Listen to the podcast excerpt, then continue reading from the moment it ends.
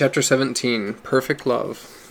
In the morning of June fourteenth, nineteen seventy-five, Sam waited nervously in the long hall below the Salt Lake Temple. His clothing entirely white, his heart raced like a chariot of fire, and his eyes continually pulled with tears. He had tried all his life to imagine this moment. This frightening celestial moment. He had rehearsed and replayed this image in his mind a thousand times, and each had been less in every respect than what he felt now. He had imagined less fear, less nervousness, less love, less sheer joy. A rustle of skirts to him was like the parting of the veil, and he turned to see the heavenliest of all God's creations coming toward him in a wedding dress. Oh, how he strained to imprint that image in his mind, to remember every detail, every nuance of her beauty, the glow of her righteousness, the halo of love that surrounded her face. He wanted to be able to replay this moment every day of his life and remember the intensity of the love that was now filling his soul to overflowing. Surrounded by his mother, family, and friends, Princess walked toward him like a glorious preview of the second coming. Her dress was rich and full, made entirely made of lace with thousands of lace rosebuds in an intricate pattern. He marveled, wondered, and felt his heart race. She was lovelier than any dream mortal man could devise. Awake or asleep, and she came to him of all people. He reached out to her and felt her silken hands slide into both of his. He pulled her to him and was immediately hindered by billowing lace. He laughed to himself for joy, happiness, and love, and leaned forward to kiss her lightly. Her face was radiant. Her lips moved without making a sound. "I love you," she whispered. It was the most perfect thing he could, she could have said. Princess had received her endowments that morning. Sam had been there, heard her say the words, repeated them with her at the dividing of worlds, and seen her step through the eternities to meet him. Glorious was too small a word to describe that moment, and the promises were richer and more profound than he had ever realized. The symbolism was deep and eternally significant. He wondered what it all meant and longed for a day when the promises were all granted. Almost as if the world skipped a step, Sam found himself holding Princess's hand across the altar, her face a halo of love and serenity. He listened to the words of the ceremony with rapt attention, trapping them in his mind and heart. He had never heard such beautiful words or such profound promises and pronouncements. It was as if the Savior himself was pronouncing the vast promises, and Sam knew, as he never knew anything else before, that they were true. Was it a minute, an hour, or an eternity later, he heard God's authorized spokesman say the words that made Princess his for time and eternity? Sam leaned across the altar, cradled her face in his hands, and kissed her as if all the love had to be expressed in that single act. He heard, saw, and felt, and knew nothing else but that she was his forever. A hand suddenly rested on his shoulder and demanded his attention. His father laughed and suggested saving some for later. Sam chuckled and reluctantly surrendered her face. He, she opened her eyes to him as if awakening from a dream, her eyes childlike with utter joy. So much in the next, so much happened in the next few hours that the newlyweds almost had no time to see each other. They zoomed from place to place, from breakfast to lunch to friends' houses and homes again, and then to receptions, photos, gifts, and thank yous. Night fell suddenly, and then it was goodbye. When at last they climbed into their car and drove away, they were exhausted. They drove the short distance to the Hotel Utah, which was east of the Salt Lake Temple, and checked in. They knelt in prayer beside their bed, fell atop and fully clothed, and were soon sound asleep. Sam awoke with a start to the warmth of sunlight in the room. He sat up in a daze. It took several moments to remember where he was and how he had gotten there. A memory seized him and left him spellbound for a split second before he turned to the bed beside him, or behind him. Only a white wedding dress lay there, carefully arranged. It was then that he realized the door to the bathroom was closed. He could hear soft movements beyond it and felt his heart quicken with anticipation, fear, passion. So complex were his emotions that the only feeling he was entirely sure of was love. On the other side of the door, and on hers, love was the power of life. The door stayed closed, stayed closed for a long time until he wondered if he might actually be vacant and Princess had fled. He lifted the phone and ordered breakfast for two. He had lived in the same house with his new bride for the last year and knew exactly what she liked.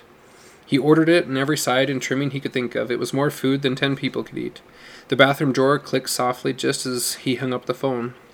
It opened slowly, and the angel stepped into the room. For a moment, his heart stopped. His eyes glued themselves open, and he felt his face heating up. He had never seen so lovely a creature as his princess as she walked slowly toward him. He stood to meet her, and she came to him, her arms open wide. They held one another for an nearly an eternity, their hearts melting into a single inseparable whole. He kissed her, slowly, softly, tenderly, until the world ceased to exist except her love, which she gave to him completely, utterly, passionately, and perfectly. Sam and Princess had no recollection of receiving or eating breakfast and lunch, yet the carts of half-eaten food testified to the reality of their having done so. It was hard to do, very hard. Anyone who has tried it will testify it's nearly impossible to pack a suitcase when you can't look at the luggage because your eyes are glued in your worship to your new spouse's face. But somehow, perhaps as a result of a miracle, they both left the room with most of their possessions. His last comment to his bride as they closed the door to their honeymoon suite was, "I wonder what housekeeping is going to think when they see the mess we left behind." "They're going to be jealous," she replied shyly. He sighed and she laughed softly like a wind chime in the distance. She looped her arm around his. "They should be, my princess. If they knew, they surely would be. I'm going to hear you say that when you are eighty years old," she whispered in his ear. He felt a thrill of delight travel up his back. He couldn't help sighing again. For the fabric of his soul, he believed her, and it thrilled him through and through. As far as their family knew, they were really... No, really...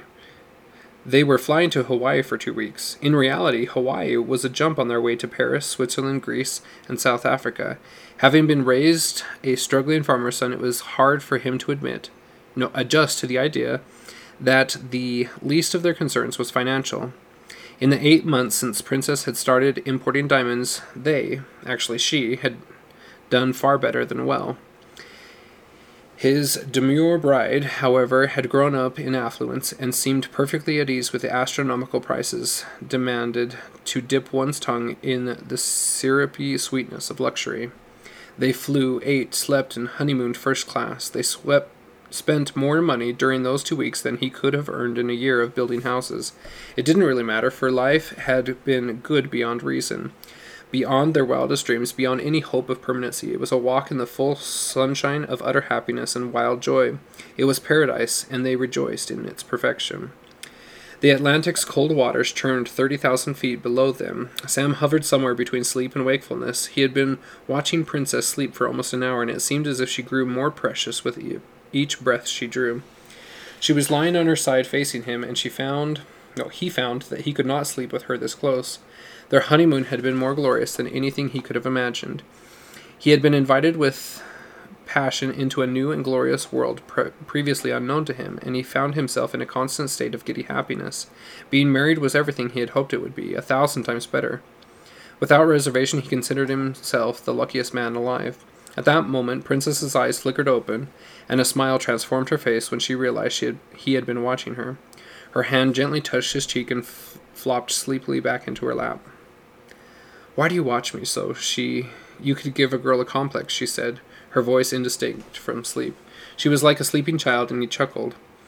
"I find I can't sleep with you near when there is light in the room." "Oh, why not?" she asked, straightened and, and stretching in her seat.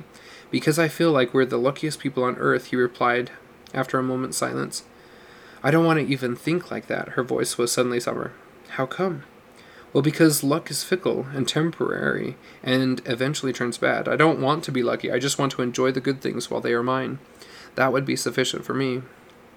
"Me too," he agreed, but that... Is that really what you believe? That happiness is temporary? "On some level I do, I guess. I've been here before. Well, not nearly this happy and not nearly this in love, but I've seen happiness turn to tragedy more than once," she quietly concluded. "Like when your mother died?" Sam asked. "Yes." "And when your father kicked you out of the house?" "Why are you bringing up these unhappy moments at such a happy... Uh, why are you bringing up these unhappy memories at such a happy moment?" "I don't want to think about those things." Her voice sounded pouty, not angry. "Sorry, I only wanted to understand your personal philosophy about happiness." "I understand. I'm not angry. I, I don't think I could ever be angry with you. Let's change the subject." This she said with a hand on his knee. It felt good there, and he placed his hand on hers to soak up as much of her as he could. "Are you afraid of happiness?" he asked. She gave him a stern look and smiled. "I thought we were going to change the subject." "Are you?" he asked, ignoring her protest. "My love, I could give you a thousand-word essay on my attitude of about happiness. Distill it to one word." "Just one?" "Please," he said. She took that moment to readjust her skirt and push a loose strand of hair out of her face. Princess opened her mouth, her face suggesting a long explanation. Just one word, he reminded her. In a word? Yes, she said forcefully, throwing her hands into the air in frustration. Then more subdued, she added, I sometimes get the feeling that God does not want me to be happy for very long. Every time something gets wonderful, it goes away, un- usually violently. I guess whenever I feel strong happiness, I begin to resent God because I fear he is going to take it away from me. It's almost as if he doesn't want me to be happy about anything except him. It makes it hard for me to have great faith in him sometimes. Does that make me th- make you think any less of me? Nothing you could say could make me think less of you. See? See why I love you? You always know the perfect thing to say to make my heart sing. Princess sat quietly for a while. Sam wanted to ask her more, to assure her that he would never let tragedy strike her again, but he knew it was not within his power to promise such a thing. Still, he was paying for her unhappy outlook on things. Finally, she looked at him squarely in the eyes. Tell me something. Are you afraid of happiness? Even though he had broached the subject, Sam was taken aback when it was his turn. He hadn't He had to think hard to come up with the correct answer. Most of all, he had to push aside some pride to give her an honest answer. Afraid isn't the right word. I'm... He began, but she wagged a finger in his face. In a single word, she insisted. Then I would have to say no. Really? I'm surprised. From the stories you tell, you have had some awful things happen to you. Not really, he disagreed. Oh, what about Jimmy's death? What about those guys beating you up at the lake and trying to hurt your sister? What about you being whipped on your mission and thrown in jail? What about those things? Don't they make you doubt that happiness can be permanent? Something occurred to him, and he asked a new question rather than answering hers. Is that why you are so intense and passionate about enjoying life, love, money, and beauty, because you think they will all end abruptly? Not fair, she said. The court directs the witness to answer the question, he said sternly. Princess smiled and sat up rigidly in her seat. Yes, your rudeness.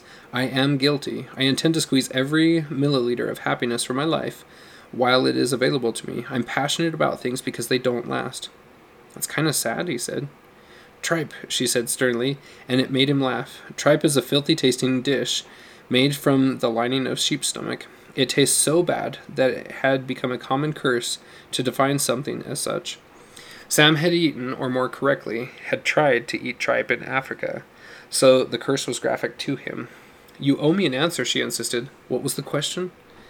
Haven't the awful things in your life given you the sense that happiness is temporary? Oh, kind of. Then how can you say that you are not afraid of happiness? You know it won't last, and the happier you become, the more devastating the inevitable da- disaster is. Sam turned as far as he could in his seat until their knees were touching. He took her hand and gently massaged it as he tried to answer her question. There was a time in my life when I agreed with you. I sometimes went to the extent of avoiding happiness because I didn't want to experience the misery and unhappiness I thought it would inevitably follow. Yes, that's how I am sometimes, but you said that's how you used to be. What's different now?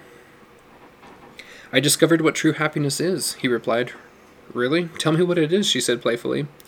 Sam laid his hand back in his seat. True happiness is finally understanding who you are in God's eyes. It is thereafter knowing you are worthy and acceptable before the Lord and feeling his love to the marrow of your bones. Princess looked disappointed. I thought you were going to say something incredibly romantic, you know, like loving me was true happiness. Loving you is the most wonderful emotion I have ever experienced and by far the sweetest thing that has happened to me. That's why I thought you were going to say for the first time, she said happily. Then her mood turned serious. I don't understand why having my love isn't the ultimate happiness. I know you don't, and I'm not sure I can explain it in a way you can. I'm not sure anyone can understand it without experiencing it, but your fear that God will take away happiness you achieve is a part of what I'm trying to say. Keep trying until I get it, she said. It made him laugh. Okay, suppose you were a parent and had a beautiful little girl about four years old.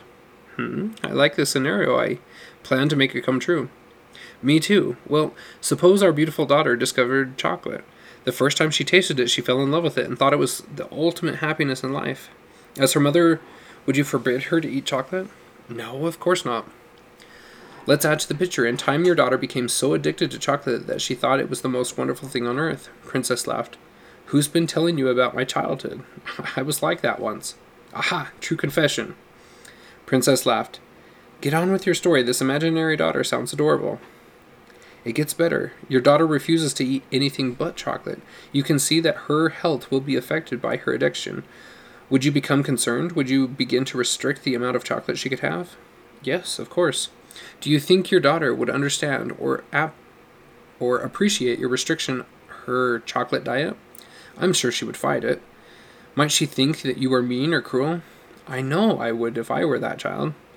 But since you have greater wisdom and you love your daughter, and you love your daughter enough to risk making her hate you, you take away the very thing she thinks is necessary for her happiness. Princess sat quietly for a moment before replying. I hadn't thought of it that way. I can see why Heavenly Father would do that. Even if we don't understand that, too much happiness can hurt us. What I don't understand is how having a loving home or a baby brother still alive or other things that appear to be good would be harmful to us. Sam clasped his hands and shoved them into his lap. He arched his shoulders and then relaxed. Princess, I don't know the answers to all these things. I'm not claiming to know why everything happens or if those things were...